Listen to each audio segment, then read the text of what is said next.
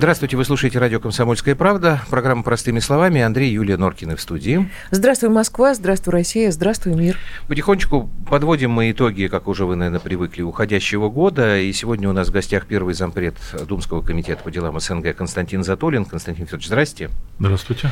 А, ну вот, собственно, уже многие коллеги ваши были у нас. Угу. По вашему комитету, вот уходящий год, 19-й, что самое большое вы как успех можете определить, а видно, соответственно, что как неуспех? Ну, в течение всего года у нас в Думе продолжалась невидная, незаметная для широкой общественности борьба за принятие законов по гражданству, которые упростили бы нашим соотечественникам возможность его получения. Не могу сказать, что по итогам года мы достигли очень больших успехов, но, во всяком случае, лед тронулся. К концу года несколько законопроектов э, мы рассмотрели, внесенных правительством. Самое главное для нас в нашем комитете то, что мы добились, наконец, права быть профильным комитетом Это что по значит? этому вопросу. Все законы, которые разрабатываются, законопроекты, они э, по решению Совета Думы на рассмотрение и дальнейшее прохождение направляются в так называемые профильные комитеты. Вот скажем, по вопросам спорта в комитет угу. по вопросам спорта. По делам СНГ, соответственно, в наш комитет. Ну вот есть, например, такая э, тема, как гражданство и миграция. Когда мы начинали работу в Государственной Думе этого созыва, все вопросы гражданства, миграции, законопроекты на эту тему поступали в комитет по э, государственному строительству и конституционному законодательству, который возглавляет Крашенинников. Угу. Затем э, произошло важное изменение пару лет назад в связи с тем, что в этот комитет сваливается большое количество законопроектов, он просто не успевает их разобрать. Всю эту тему отдали в другой комитет, комитет по развитию гражданского общества. Сергей Гаврилов, э, депутат от КПРФ, как раз э, прославился Да-да-да. известной историей. поездкой да. своей. Но летом этого года мы добились, чтобы от этого комитета Совет Думы принял такое решение. Весь э, портфель законопроектов по гражданству и миграции был передан в профильный комитет. Теперь этот профильный комитет, комитет по делам СНГ, евразийской интеграции и связям с соотечественниками. Мы аргументировали это тем, что очень часто э, то, что касается гражданства и миграции, это как раз то, что касается наших соотечественников. Мы, э, вы, наверное, знаете, выделяем, очевидные вещи. выделяем такой вид миграции, как репатриация, я, например, на этом настаиваю, я приступил к подготовке закона о репатриации. Э, в данном случае э, в июле месяце, после того, как было решено, э, куда направлять эти законопроекты, Государственная Дума избрала меня специальным представителем Государственной Думы по вопросам гражданства и миграции. И хотя она не очертила круг моих полномочий, даже не внесла в регламент изменения до сих пор, то есть я как бы, ну, должность есть, почта разу, сразу втрое возросла со стороны ну, обиженных и не находящих а своего решения. А полномочия пока не очень ясны. Но, во всяком случае, в нашем комитете, где я первым заместителем, я пытаюсь вести эти вопросы. Несколько законопроектов э, принадлежат... А что значит закон о репатриации? Вот э, не могли бы вы пояснить, чем он будет отличаться, этот порядок? Я хочу просто выделить эту тему в, общем, э, в общей теме миграции. Потому что миграция, это трудовая, например, миграция, осуществляется в нашу страну. Часто это становится предметом очень острых э, конфликтов и дискуссий, угу. поскольку она осуществляется прежде всего из стран ближнего зарубежья, и не всех из них, а вот тех, кто испытывает как бы проблемы с занятостью. Это республики Средней Азии, прежде всего Узбекистан, Таджикистан, Киргизия. Эм, это до определенной степени э, Кавказ, то есть это Азербайджан, Армения – это Молдова, это Украина и так далее. Но э, мне кажется очень важным выделить э, такой вид миграции, как репатриация. Мигранты, трудовые мигранты, они могут иметь э, целью остаться э, в России, стать гражданином России. Некоторые из них так, в конце концов, этого и добиваются. А репатриация – это все-таки целевой вид миграции, когда к нам приезжают соотечественники, и эти соотечественники в дальнейшем строят свою жизнь уже в России, как на новой родине, или на, возвращаются в Россию с тем, чтобы она полностью вот э, оказалась в роли их э, государства пребывания. В данном случае э, очень важный вопрос. Тут много разных вопросов. Кто такие соотечественники? То есть можем мы считать, например, таджиков, узбеков, киргизов нашими соотечественниками. Я считаю, что мы должны с уважением к ним относиться. Они состоят с нами в одном Евразийском экономическом союзе, значит, мы тоже должны этот аспект рассматривать. А, некоторые из них, за исключением Узбекистана, в договоре о коллективной безопасности. Но нашими соотечественниками, строго говоря, они не являются. Они не относятся к числу народов, исторически проживающих на территории Российской Федерации. А именно так определяется статус соотечественника в законе, который был принят в 1999 году. И потом в 2010 был Э, снова принят в новой редакции закон о государственной политике в отношении соотечественников за рубежом. То, на чем строит нашу, свою работу наш комитет. То есть они наши бывшие сограждане, если они жили вместе с нами в Советском Союзе, но они не наши соотечественники. А вот наши соотечественники – это те э, представители тех народов, которые исторически живут на территории России. Русские наши соотечественники за рубежом, якуты наши соотечественники, татары наши соотечественники. Так якуты у нас и живут в Якутии. Я понимаю, но если они живут за пределами России, они все равно будут нашими соотечественниками. А речь идет о том, что в 90-х после распада Советского Союза, Андрюш, когда... Большинство народов оказались Балтии, разделенные. Когда в странах Балтии осталось очень много русских, и которые не могли так... вернуться, и это были траги... трагические истории на самом деле, и мне кажется, что это очень важный закон. Русские в Балтии России уезжают в Европу. Это сейчас. Вот я э, много вот потратил времени для того, чтобы, во-первых, уточнить, что давайте мы все-таки будем называть не так, как они сами себя хотят там называть, а так, как на самом деле будет правильнее. А как будет правильнее? Ну, во-первых, русские из Прибалтики. Или скажите тогда, если слово Прибалтика не нравится, потому что оно активно не нравится. Да, почему-то непонятно. Оно не нравится, потому что есть слово при. Вот это при они трактуют как Прибалтика, ну так как ну, бы да, приближенная к России. А вот, э, ну тогда потратьте на три слова больше, скажите, в Литве, Латвии, Эстонии. Потому что когда вы говорите республики Балтии, то дальше у меня начинает возникать сомнение. А вот что такое Норвегия, да, Дания, Россия, Финляндия? Это тоже Балтия, правда ведь? Абсолютно. Да. И я с этим много боролся, в том числе и в МИДе, где одно время э, в 90-е годы особенно злоупотребляли этим Балтии, ну просто плыли по течению. Это когда у нас и Таллин с двумя Да, N да совершенно верно. Но я не хотел бы, чтобы мы сводили все к этой репатриации, потому что э, вопрос здесь принципиальный, этого слова нет в законодательстве вообще. Просто нет слова репатриация. Нет такого кодекса законов о репатриации. Сам термин не, не узаконен. А я хочу его узаконить.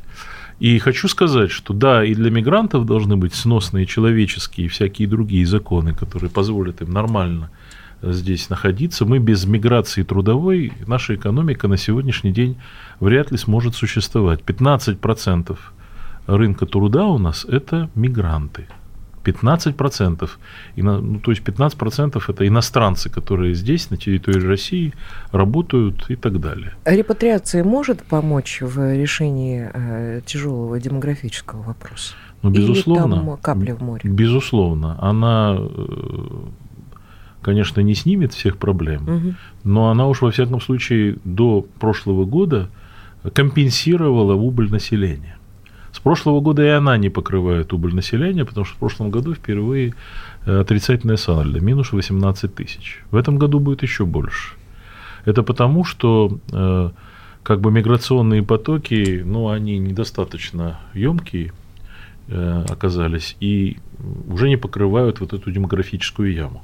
Хотя, на мой взгляд, были наделаны большие ошибки в 2014 и позже – когда мы приняли 2,5 миллиона э, граждан Украины uh-huh. в общей сложности, а могли бы принять и втрое больше, не будь э, условия наши законодательные и практика наша исполнительная настолько негибкой по отношению к этим людям.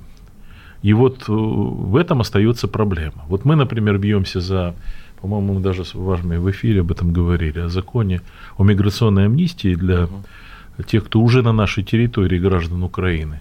и не можем его пробить. А в чем проблема-то? Вот сколько месяцев назад мы с вами не, об этом говорили? Потому что она висит большое нет э, со стороны наших партнеров исполнительной власти. Они против. А что, денег боятся выделять? Боятся, что эти люди слишком Мне много... трудно представить. Я думаю, что это проблема в основном бюрократическая. И это просто какой-то, извините, сейчас давайте мы прервемся, у меня э, вот объяснений нет. Из какого бы комитета, из какой бы фракции э, к нам не приходили депутаты, вот сколько раз, и, и постоянно уходит разговор в какой-то момент на то, что исполнительная власть, то есть правительство, ну, скажем так, мягко не идет навстречу. Да. Я, конечно, да. не могу понять, что, что почему. Значит, это сейчас, я... Константин Федорович, давайте да, мы да. сейчас сделаем паузу, и вы давайте. тогда на этот вопрос ответите после перерыва.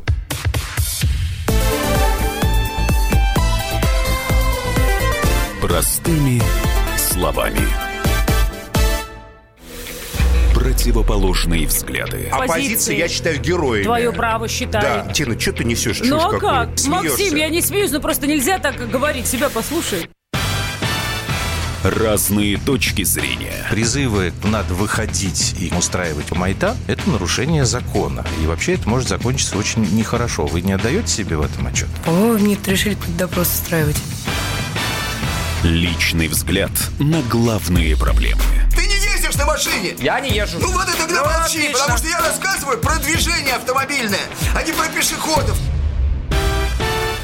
Свобода слова в прямом эфире. Ну, я не причисляю себя популистом. Я причисляю себя к людям, которые действительно отстаивают мнение жителей. Причем не только на словах, но и на деле. Тогда приношу Любовь Соболь свои извинения. Радио «Комсомольская правда». Правда рождается в споре. Две крайности, они всегда опасны. Всегда мир более разноцветный и плохо, когда либо кровь на улицах, либо кровь в застенках.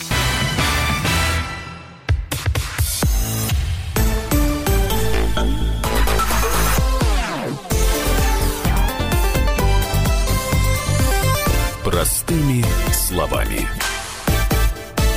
Это программа «Простыми словами». У нас сегодня в эфире Константин Затулин. Так в чем э, камень преткновения между работой двух ветвей власти? Значит, э, прежде всего, я считаю, конечно, положительным э, то обстоятельство, что в отличие, скажем, от первых государственных дум, где законодательный процесс был такой соревновательный. Дума принимает законы, а, скажем, президент, его администрация, правительство их отвергают. И идет постоянное препирательство. Угу. Это во времена Ельцина было, ну, как бы всем известно и было унаследовано еще от Верховного Совета, с которым Ельцин конфликтовал. Сейчас ситуация обратная. Сейчас 50% э, законопроектов, которые рассмат... Э, внесены в Государственную Думу, это законопроекты, внесенные правительством и президентом. А среди принятых 70% тех, которые были э, изначально инициированы президентом и правительством. Да, конечно, во втором чтении к ним могут быть Э, внесены какие-то поправки, то есть закон принимается в несколько ином виде часто, чем тот, который был внесен да. субъектом законодательной инициативы, президентом, правительством. Но все-таки большинство, почти конституционное, э, законопроектов принадлежит Перу, правительству и президенту. Значит, когда депутаты пишут законопроекты, вот э, хочу еще раз обратить внимание, вот какое-нибудь министерство, например, Министерство внутренних дел, не является субъектом законодательной инициативы, оно не может нести закон в Государственную Думу. Оно должно идти правительство, там доказать необходимость, и уже правительство, вот правительство в целом субъект. А я лично, депутат Затулин, и таких еще 400 с лишним человек, в личном качестве вот равен в этом смысле правительству. Я имею право от своего имени ввести законопроект. Да, но я же хочу, чтобы он был принят. Для этого мне надо заручиться поддержкой фракции, для этого нужно заручиться мнением большинства депутатов, но для этого в процессе согласования, так построена наша процедура, надо заручиться согласием администрации и правительства. В большинстве ну, случаев... Какой-то дискриминационный получается порядок. Mm-hmm. То есть если 50% законопроектов это законопроекты правительства и администрации, из них 70% утверждается, а, то тогда Нет, получается, не из них что... 70, не из них 70 а из вот 50% внесенных это да. правительство и президент. А 70% принятых это правительство и президент. Хорошо, но тогда То есть президентские вы, законопроекты приоритетны. Вы, получается, как Дума идете навстречу правительству, да. а правительство вам навстречу не идет. Бывает и так, понять, это а очень почему? часто. Иногда бывает возникают, ну, правда, это не так часто бывает, противоречия между правительством и президентом. То есть администрацией президента, угу. понимаете. Но во всяком случае, когда на законе висит нет со стороны государственного правового управления – администрации президента, это верная дорога в никуда для того законопроекта. Вот на этих законопроектах по миграционной амнистии есть э, в данном случае мнение ГПУ нет и мнение правительства нет. А мнение правительства в этом вопросе формирует МВД. А Но... что МВД? Вот они не хотят, чтобы было... Чем они объясняют? Я не очень понимаю, Значит, во-первых, да. я объясню, в чем э, смысл этого законопроекта. Значит, у нас, э, я уже сказал, въехало 2,5 миллиона граждан Украины угу. после 2014 года.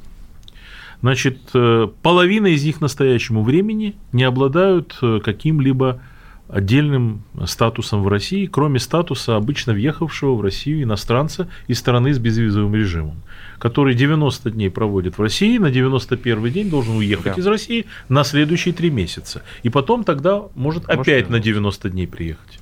И вот так вот, получается, он Э, ездит туда-сюда. Значит, ну, когда дело касается э, как бы страны, в которой нет таких проблем, как на Украине, еще можно как-то объяснить эту систему. Но когда дело касается людей из Украины, объяснить ее очень сложно, потому что людям этим некуда ехать, они потому-то и приехали в Россию, что они не хотят на Украине быть призванными в, ряда, в ряды там, вооруженных сил, отвечать за свои взгляды или за, за то, что они говорят на русском языке и так далее, и так далее. Значит, мы говорим, послушайте, давайте именно для них, для граждан Украины, сделаем такую преференцию. Давайте мы, э, во-первых, скажем, что они не должны выезжать через 90 дней. А если есть проблема, чтобы удостоверить, что они, так сказать, на самом деле ведут себя хорошо и находятся в нашей стране, и к ним нет претензий, пусть они на 91 день приходят здесь, в России, uh-huh соответствующий орган, ну, ну, видимо, Главное управление по делам миграции, его отделение, и говорят, мы тут, ставят им штампик, и они пошли дальше и проживают здесь. Потому что есть мотивированные основания к тому, что они выехать обратно не могут. Вот мы это предложили. Причем мы еще сказали, почему амнистия. Это слово не употребляется в законопроекте, но по сути для понимания я его употребляю. Это значит, что пусть все, кто э, сегодня вот в таком положении – не стали, не получили вида на жительство, разрешение на временное проживание, не стали гражданами и так далее, и так далее, не получили трудовой патент, чтобы они, невзирая на то, что бы там с ними не приключалось на территории России с точки зрения соблюдения вот этого правила въезда-выезда, чтобы они пришли и имели право без всяких репрессий зарегистрироваться. Потому что из этих э, миллиона с лишним, миллиона трехсот тысяч человек – 600 или 700 тысяч уже нарушители. Они уже не выехали на 91 день, то есть они добыча, они, над ними висит домоклов меч. Любой законопослушный сотрудник МВД имеет право сказать, вы здесь находитесь незаконно, вы нарушили наши законы о пребывании иностранцев в Российской Федерации. Есть такой закон о правом положении иностранцев. Мы помним да. историю с И вы Бойко, да. на 91 день, раз вы не выехали, значит, да. мы имеем право в суд и депортация. Да. Значит, это сумасшествие представить, что мы можем депортировать 600 тысяч человек. Конечно, мы не депортируем, но каждый индивидуально – в данном случае вправе считать, что он может быть жертвой такой депортации. Отсюда возникает и поле для коррупции, потому что он должен принести свои курку, яйка, там еще, я не знаю, что какому-то человеку, который скажет, ну-ка, ну-ка, вот я могу э, вообще применить тебе всю строгость закона, а могу не применять. Понимаете? Это вообще кормушка для э, коррумпированных сотрудников разных ведомств. Мы хотим это устранить. Говорим, давайте, они не должны будут выезжать, и давайте снимем с них заклятие. Ведь они сегодня, даже если мы их облагодетельствуем, они боятся прийти ну, за этими э, благодеяниями, Мне потому что первое, что их спросят, а вы почему нарушили закон? А, вот давайте сначала мы вас депортируем. Мне тогда непонятно, почему у вас есть два нет от правительства. А мне понятно, есть ли в этой истории задействовано Министерство внутренних дел. Несколько раз Тогда говорил, понятно, что, что процедуру. Андрюш, коррупционная составляющая. Когда Слушай, денег... у нас что, коррупционные люди в МВД э, важнее президента, что ли? Я, я, я, я, я до конца это объяснить не могу. Тем более, почему я не могу это, это большая объяснить? Кормушка. Потому что на самом деле миграционные амнистии проводятся в нашей стране. Они проводятся решениями, принятыми на уровне президента. Когда к президенту нашей страны обращается президент Киргизии, да. обращается президент Узбекистана, я говорю о реальных случаях, угу. обращается президент Таджикистана, обращается президент Молдовы, то принимаются решения, поручения президента пойти навстречу и провести миграционную амнистию для граждан Киргизии, граждан Таджикистана, граждан Молдовы, которые нарушили вот это правило 90 дней. Они эти миграционные амнистии проводятся.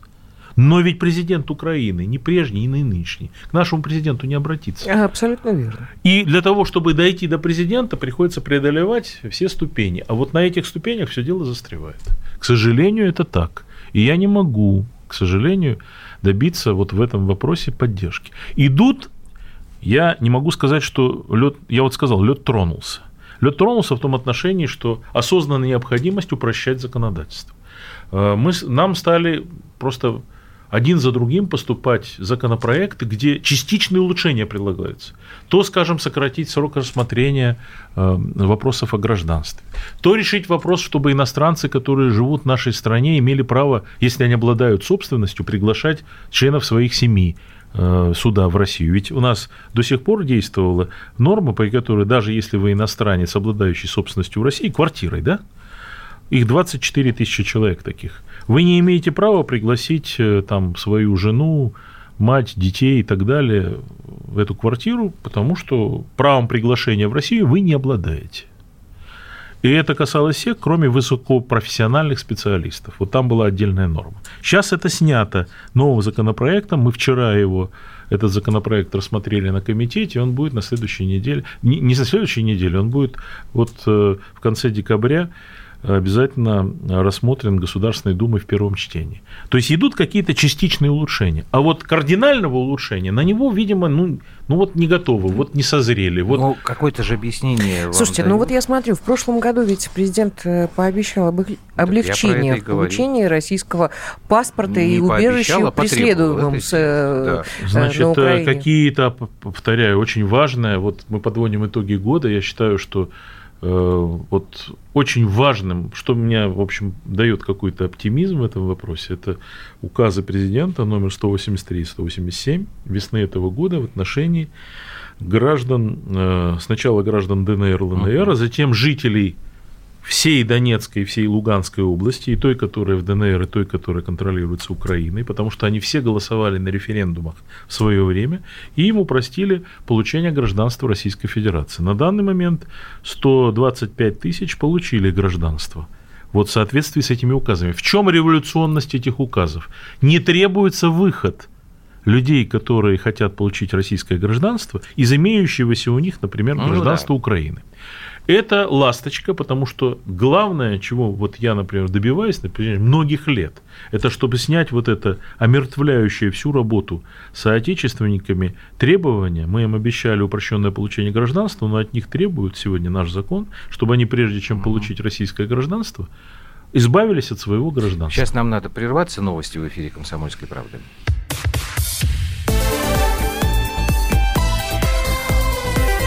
Простыми словами. Когда журналистика – семейное дело. Мы с э, Юлькой так немножко поспорили. Это не по теме сегодня. Когда сложно договориться. Да здесь даже вопрос не в том, кто не скачет тут москаль. Да мы перетопчемся, и мы уже проехали эту историю когда нужно найти компромисс. Что же все-таки произошло, что людей разделило? Приходится все объяснять простыми словами. Украина, Белоруссия и Россия – это один народ. Программа Андрея и Юлии Норкиных на радио «Комсомольская правда». По будням в 9 вечера по Москве.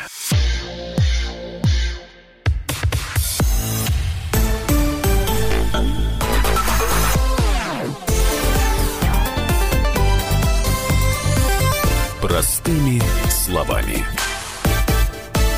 Мы продолжаем. Сегодня в э, простых словах Константин Затулин. Говорим об итогах э, года.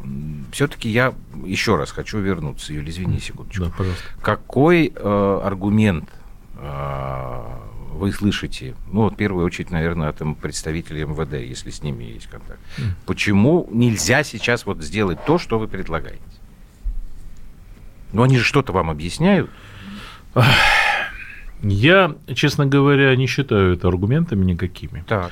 Значит, э, говорится о том, что, во-первых, вначале э, говорилось следующее.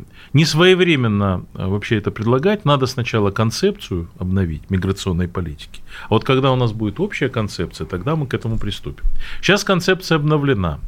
Я не могу сказать, что это какой-то такой революционный документ, но, во всяком случае, эта причина отпала.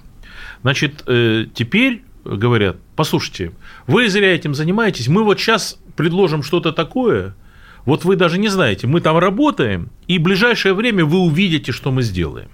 А вот то, что вы предлагаете, это вот по каким-то причинам вот не своевременно, не нужно и так далее. Мы говорим, давайте мы не заставлять будем их выезжать. Они говорят, у нас нет, мы не можем это администрировать, у нас нет базы данных, мы создадим проблемы здесь внутри страны, они будут ходить к нам там отмечаться и так далее. Значит, после этого говорят, нет, вот сейчас мы внесем законопроект, это было в прошлом году, э, который решит все проблемы. Смотрим, что за законопроект. Говорят, не через 90 дней, а через 180 пускай они выезжают. Но послушайте, это же не решение проблемы, все равно надо выезжать. И вот таким путем частичных улучшений э, создают как бы некую видимость, видимо, того, Работает. что вот у нас идет реформа, а э, вопросы по-настоящему острые, актуальные и принципиальные, к сожалению, очень медленно созревают. Сейчас э, мы обсуждали, что собираются делать, говорят, да, вот мы сейчас, у меня есть некоторая надежда, потому что я вошел в правительственную комиссию по миграционной политике, она один раз собралась, ее возглавил Силуанов, человек новый, и он, так Почему? сказать, незашоренным взглядом... В кого? Как первый вице-премьер? Как первый вице-премьер, он не курирует... министр финансов же. Он как страны. первый вице-премьер по распределению обязанностей между э, вице-премьерами теперь является куратором миграционной политики, возглавляет правительственную комиссию по миграционной политике. Он возглавляет эту комиссию. Он, для него это дело было новое. Я могу в этом убедиться, потому что я с ним встречался. Несколько раз пытался, э, ну и рассказывал. Uh-huh. И вижу, что он, в принципе, понимает необходимость того, чтобы отменить этот дурацкий абсолютно требование отказа от гражданства. Вот сейчас собираются отменить вообще для всех, кто э, собирается э, или захотел бы российского гражданства, отменить требование выхода из гражданства страны проживания. Ведь вот для наших людей, которые, соотечественников, которые живут на Украине, в Казахстане, живут во Франции, в Германии, неважно, очень часто они не собираются возвращаться в Россию. Очень может быть, что они там э, у себя в этой стране, ну, обрели там э, свои возможности и так далее. Не могут там казаки из Австралии э, ехать в Россию, но они очень хотят получить российское гражданство как второе гражданство. А. Потому что в их семьях чтобы их потомки, чтобы они вот этот паспорт передавали, что они граждане России. Разве это плохо для нас? Нет, это неплохо. Но раньше говорили, нет, Прежде всего, они должны отказаться от своего гражданства Австралии, от гражданства Франции, от гражданства Украины. А только тогда они вправе претендовать на российское. Это лишено всякого смысла, потому что когда они получат российское гражданство, хоть 10 гражданств они могут получать, потому что по нашему законодательству ну, это не здесь запрещено. Здесь есть другой камень преткновения, как мне кажется, потому что здесь, опять же, он монетизирован на пенсии пенсии, пенсии. Может быть, и с этой стороны тоже. С этой стороны, решают, да, очень да. много, очень много. Ну да, они там будут в Австралии сидеть, а там пенсии Нет, ну, получать, здесь они, пенсии получать. Они в Австралии там наши пенсии получать не будут. Это во-первых. А, если они не выплачивали деньги в наш пенсионный фонд. Угу. Если они приедут в Россию, не выплачивав ни копейки, и сразу попадут в пенсионный возраст, то в таком случае мы им заплатим пенсию по старости 6 тысяч рублей. Это все, что мы им заплатим. Да, действительно, я подтверждаю, что одним из главных аргументов, то, что, можно сказать, э, ну, я не хочу выражение такое употреблять, вбили в голову президенту, но во всяком случае президента все время смущают этим, говорят, сейчас, если мы откроем двери, они как хлынут к нам за нашими пенсиями, за нашими необыкновенными социальными льготами. Они нам развалят наш бюджет, они съедят нашу часть пирога и, Ну, так, далее, и так далее. Мы начинаем, Именно в рассуж- этом мы начинаем считать, получается, что тех, кто хочет пенсионеров к нам приехать, 6% из числа вообще всех, кто хочет приехать.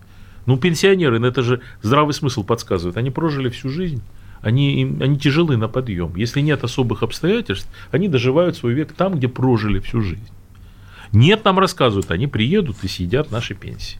Или они все э, наш этот материнский капитал обнулят, потому что они все на него будут претендовать. Ну тогда я не понимаю, если вы хотите увеличения э, числа граждан России, справляясь с демократией, так это же хорошо, если они приедут к нам и здесь родят, и будущие дети будут здесь воспитываться, э, будут дальше участвовать в нашей жизни, будут становиться композиторами, я не знаю, балеринами, кем угодно. Да просто строителями, вот хотелось бы. да, или просто строи- или- ну, рабочих рук рабочими хватает, будут не хватает рабочих рук, а юристов и гинекологов Вот хоть э, пока не можем преодолеть эту историю. Ну, я так и знала, что... кубышечка есть, не дай бог, не дай бог, как-то начнут ее А вот, а вот, а вот, вдруг? например, вопрос, который вообще вызывает у меня просто живое недоумение. Я только что вот сегодня и вчера этим занимался и буду заниматься дальше. Значит, мы в четвертый раз в истории Государственной Думы внесли закон об уравнении в правах граждан России, живущих за рубежом и в России, с точки зрения гражданства детей. Вот в смешанных браках. Вот у нас же норма действует. Если э, брак с иностранцем или иностранкой родился ребенок, как Так. определяется гражданство ребенка? Здесь. Здесь. Нет, сначала вот семья э, смешанная может жить в России, а может за пределами России. Если она живет в России, как определяется гражданство ребенка? Определяется по заявлению, э, ну, в, начале, по заявлению родителя, гражданина России, он пишет заявление, прошу, значит, зачислить моего ребенка, так сказать, и так далее. и так далее. Проблем нет, если в России. А если семья живет за рубежом, то тогда, кроме этого заявления гражданина России, надо согласие второго члена семьи, который не является гражданином России. И тут возникает проблема. Получается, во-первых, этот иностранец, что, на мой взгляд, противоестественно, становится судьей, он решает, быть тебе, быть его ребенку гражданином России или нет. Значит, я вносил этот закон дважды в шестой Государственной Думе. Оба раза меня прокатывали, потому что был Закон, неуд со стороны. чтобы автоматически гражданство получать. Я Закон о том, чтобы уравнять, Не чтобы надо не надо было согласия иностранца на гражданство ребенка, который рожден, э, значит, в семье, с, э, где есть родители. Ну, потому что очень много было случаев, когда действительно Да, во Франции воровали одни- а, детей, воровали. есть общество, общество, Да-да-да. там даже общественная организация есть в России, которая этим занимается. Они мне пишут, со мной встречаются и так далее. Значит, я дважды вносил, оба раза прокатывали в той Думе. Ну ладно. В 2012 году я не был уже в Государственной Думе в прошлом составе. Президент Медведев э, вот последние месяцы своего президента вносит точно такой же закон. Ну, уже президентский законопроект. Ну, президент это не депутат, поэтому законопроект сразу не отвергают. Но он два года лежит на рассмотрении. Тогда в комитете по конституционному законодательству возглавлял Плигин. И потом они принимают, раз президент носит, согласны. Не надо согласия э, родителей иностранца. Но делают поправки к президентскому законопроекту, по которым написано. Да, согласия иностранца не нужно. Но если к 20 годам этого ребенка, который получил гражданство России, выясняется, что у него есть и другое гражданство, скорее всего, так и будет, потому что Так. тот э, иностранец предоставит... Ну, воз- своё да, гражданство, своё конечно. гражданство. То в таком случае он должен выйти из этого гражданства иностранного. А если не выйдет, мы его лишаем гражданства Российской Федерации. Что за бред? Это вообще бред, потому что в то, на тот момент вообще не было в нашей Конституции и законах никаких абсолютно возможностей лишить человека гражданства. Сейчас есть, потому что мы ввели, вы знаете, присягу, и те, кто нарушают присягу, становились, стали, оказались террористами, если они там, или преступниками, мы можем это трактовать как нарушение присяги и можем лишать гражданства. Это теперь. Ну, по-моему, это ни разу не применялось. Это пока ни разу не применялось, но такая норма есть теперь. Ага. И она касается не людей, которые по рождению граждане. Вот э, будь я даже трижды террористом, но я родился в Российской Федерации, и меня лишить гражданства невозможно. Но если я в зрелом возрасте получил гражданство, при этом произнес присягу, до этого я переехал откуда-то, например, произнес присягу, значит, получил гражданство, а потом оказался плохим человеком, Э, значит, оказался террористом, преступником и так далее, то тогда начинается производство и говорят, вы присяги говорили, что будете соблюдать законы, ах, вы нас обманули, а раз вы нас обманули, значит, присяга недействительна, и гражданство ваше тоже недействительно. У меня ощущение, что это взято с... То, то есть это калька американская. Совершенно верно. Но этот закон мы приняли, и теперь условия возникли для лишения гражданства. А в тот момент, когда депутаты принимали решение, вот где ребенок э, достиг 20 угу. лет и у него другое гражданство, он не выходит, значит, мы его лишаем. Вообще не было таких условий. И закон из Государственной Думы пошел в Совет Федерации, там на него ложили вето на абсолютно законном основании. И он застыл. Фух, так, Сейчас давайте... четвертый раз внесли этот законопроект, и опять правительство за, уже правительство за, МИД за, Главров везде говорит, мы за, это нужно, он пишет письма. Значит, э, какие-то чиновники, у которых свои ювенальные идеи в голове, говорят, нет, ни в коем случае. А вдруг ребенку станет хуже от того, что он стал гражданином России? А вдруг мы э, породим проблему в этих... Послушайте. Очень странная логика. Но... Так, нам, извините, угу. давайте прервемся. И последний э, кусочек этого разговора мы про продолжим через пару минут.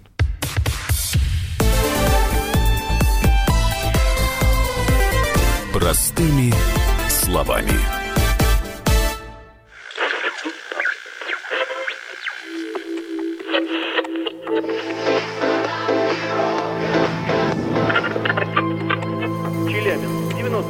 Пятигорск 88,8. Самара 98. Новосибирск 98,3. Ставрополь 105,7. Краснодар 91,0. Красноярск 107,1. Благовещенск 100 ровно и 6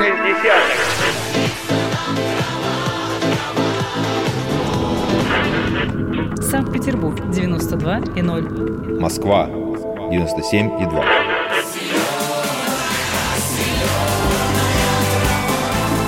Радио «Комсомольская правда». Слушает вся земля.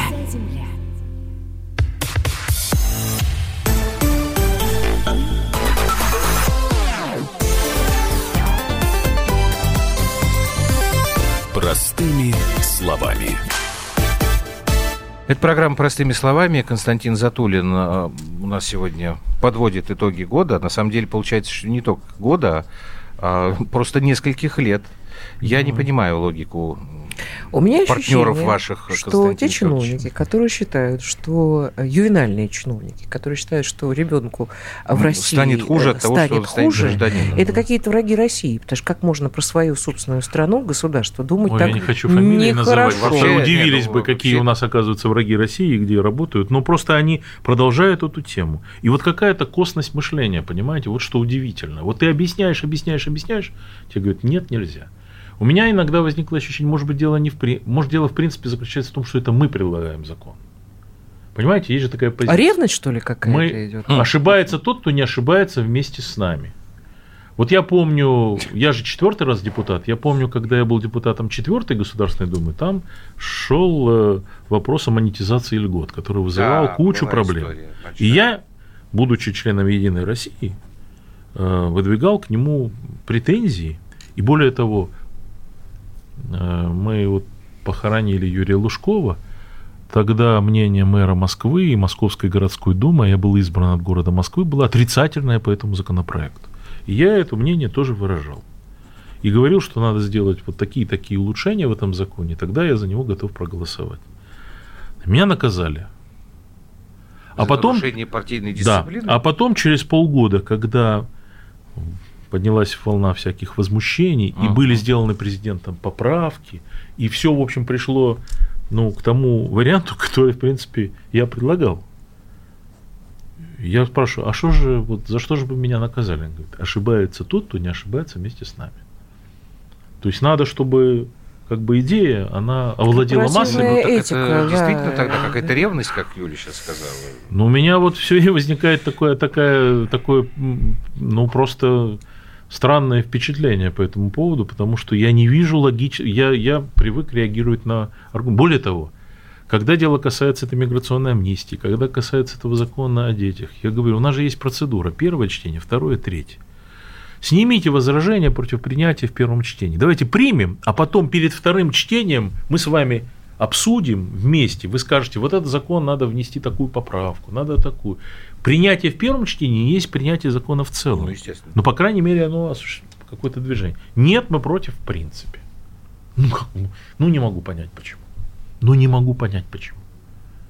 До этого была другая история. Она, кстати, остается частично. Вы, наверное, помните такую историю, когда у нас президент предложил носители русского языка. Так вот, написали такой в прошлой Думе вариант внесения этого предложения президента в законодательство о гражданстве, при котором только для носителей русского языка, только для них требуется, чтобы они, э, когда они решают свои вопросы, представили справку о выходе из гражданства иностранного государства от этого иностранного государства. Никому не надо, только для носителей. То есть вы должны на Украине пойти получить справку, что вы из гражданства Украины вышли. А То Украина есть, если ты политический вам беженец, и ты убежал оттуда от фашистского режима Порошенко, да. нужно прийти и сказать, вы, ну, да, приехать в Киев и сказать, мне нужна справка о да. том, что вот это... И вот на момент с 2014 года, когда были эти приняты поправки по носителям, до 2017, когда мы э, провели в них изменения, всего 24 тысячи человек приняли гражданство в соответствии с э, статусом носителя русского языка. Это те самые годы, когда к нам приехало 2,5 миллиона с одной Украины. Насколько я знаю, сейчас... А 24 тысячи, минуточку, я вам от другой скажу, из этих 24 тысяч, значит, украинцев было всего 24 человека потому что никакой справки они представить не могли. Слушайте, тогда э, понятно становится вот это вот, э, понятно, вот это вот черт знает что, что в ДНР. Мне рассказывали, что, понимаешь, говорит, там вроде как и, да, гражданство можно получить, но странные тетечки говорят, вы поезжайте, пожалуйста, в Киев и привезите справочку. Но это, это касается конкретных случаев. Я сейчас могу объяснить, каких. И действительно, это странное требование, но они, эти тетечки, руководствуются... Э, руководствуются законом. Буквой закона, да. буквой закона. В 2017 году, хочу сказать, с большим трудом, Володин лично в этом участие принимал, мы пробили, чтобы только для граждан Украины не требовалась справка о выходе из гражданства. А со всех остальных, из Узбекистана, из Прибалтики, из Франции, от всех по-прежнему требуется. Подожди, а у нас Мариша... У нас Мариша не лишилась гражданства французского. Почему? Почему? Я не знаю.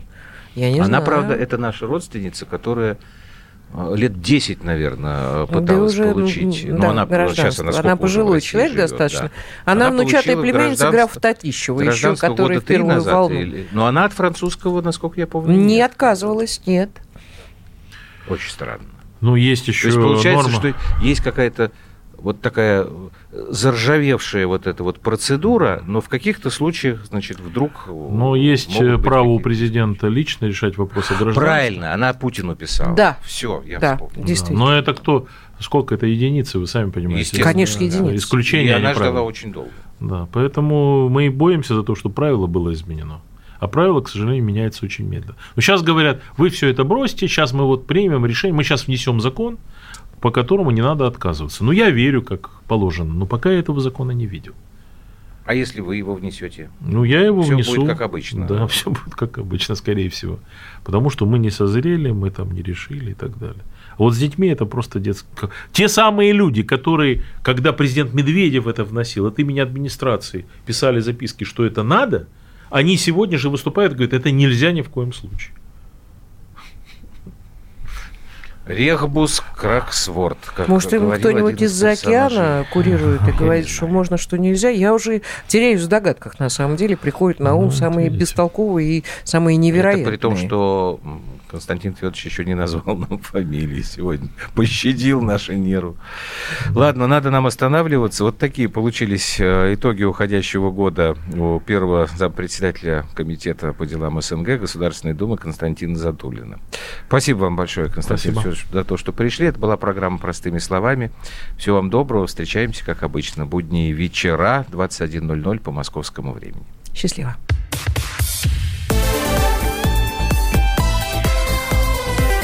Простыми словами. Банковский сектор. Частные инвестиции. Потребительская корзина. Личные деньги. Вопросы, интересующие каждого. У нас есть ответы. Михаил Делягин и Никита Кричевский – В эфире радио «Комсомольская правда». Час экономики. По будням в 5 вечера.